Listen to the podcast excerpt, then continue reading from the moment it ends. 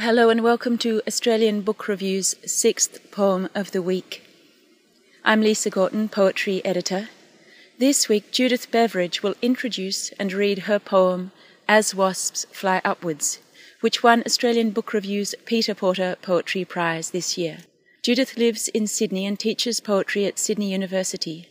Among her many awards are the Philip Hodgins Memorial Medal and the Christopher Brennan Award for Outstanding Contribution to Australian Poetry. Her most recent collection, Hook and Eye, a selection of poems, appeared with Braziller Press in the US. In Australia, Giramondo recently published Devadatta's poems. Judith Beveridge reading As Wasps Fly Upwards. This is a poem mainly about physical pain the title, As Wasps Fly Upwards, is a variation on a line from Job, which reads, Man is made for suffering as sparks fly upwards. The title came quite late after I had completed the poem.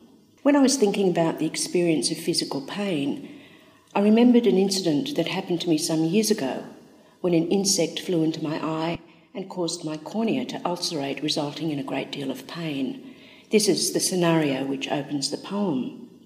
I then wondered about what other insects might cause pain. Bees and wasps, obviously, but I googled pain and found a reference to entomologist Justin Schmidt and found that he had invented a pain scale for various bites of winged insects. His descriptions for the intensity of a number of insects' bites were written in very compelling metaphors. I found these quite engaging and charming. For example, he describes the bite of a red harvester ant as bold, unrelenting, someone using a drill to excavate your ingrown toenail, or the bullhorn acacia ant, a rare, piercing, elevated sort of pain. Someone has fired a staple into your cheek.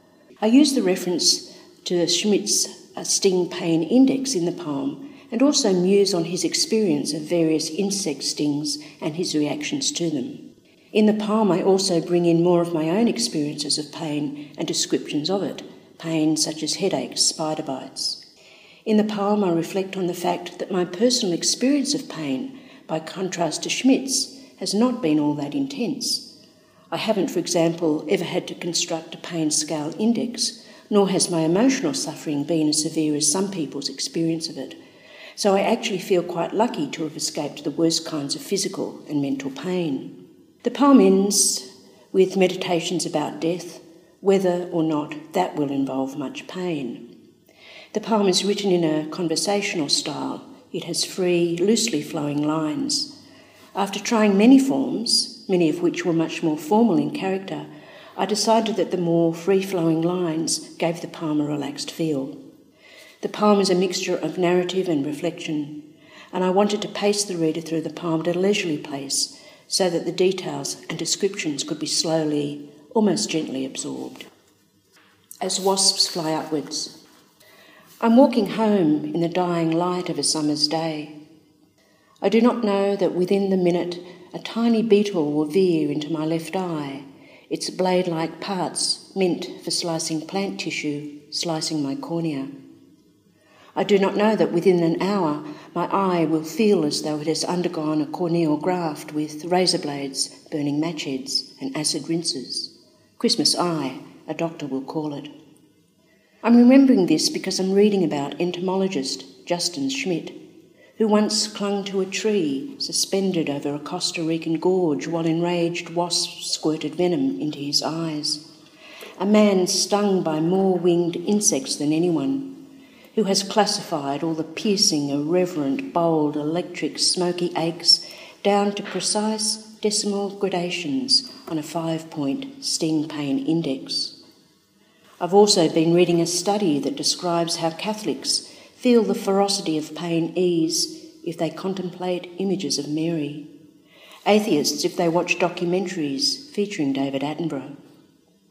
So I wonder when Schmidt steps on a nest of red harvester ants and pain shoots like mordant dye through his body, what angelic or analgesic image does he conjure to demobilise the piercing, crunching agony?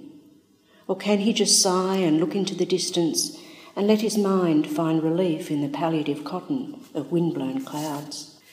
I recall once or twice in childhood the pencil point pressure of a fang shooting an aggregation of misery along my arm as a spider discharged its voltage before dropping from my wrist like decommissioned fuse wire. And then there are the pangs that spasmodically flare along the nerves on the underside of my upper right arm. And I wonder if this is like the pain Schmidt feels in his fingers when digging up a colony of fire ants. I remember too when an abundance of work and worry has made my cranium feel as if it belonged to a large headed baby undergoing hours of obstructed labour. Though perhaps if I'd been bitten by a bullet ant, which Schmidt likens to fire walking over flaming charcoal with a three inch rusty nail grinding into your heel, I might have a better point of comparison, and without hesitation be grateful I've never had to invent a pain scale, drawing and quartering metaphors for the way toxins can burst open cellular membranes, or for the way suffering can be internally transacted, made dangerous and monstrous by the fallacies of the self. Sometimes I lie awake at night and remember that death will come, perhaps suddenly from a tree or an overhanging rock, or from a sliding shadow in the grass, or from a knot of dark blood bivouacking in my brain, or perhaps from a fever my skin crawling as though I were lying in the path of a horde of bull acacia ants, or intense itching and burning, as if I'd been rubbed with a concoction of wasabi, hot mustard, and the necrotizing venom of a white tailed spider. Or perhaps just from a build up over the years of light, ephemeral stings, barely noticed, no pain worth recording, just a remote hum in a honey vault of light then a smoky drifting away.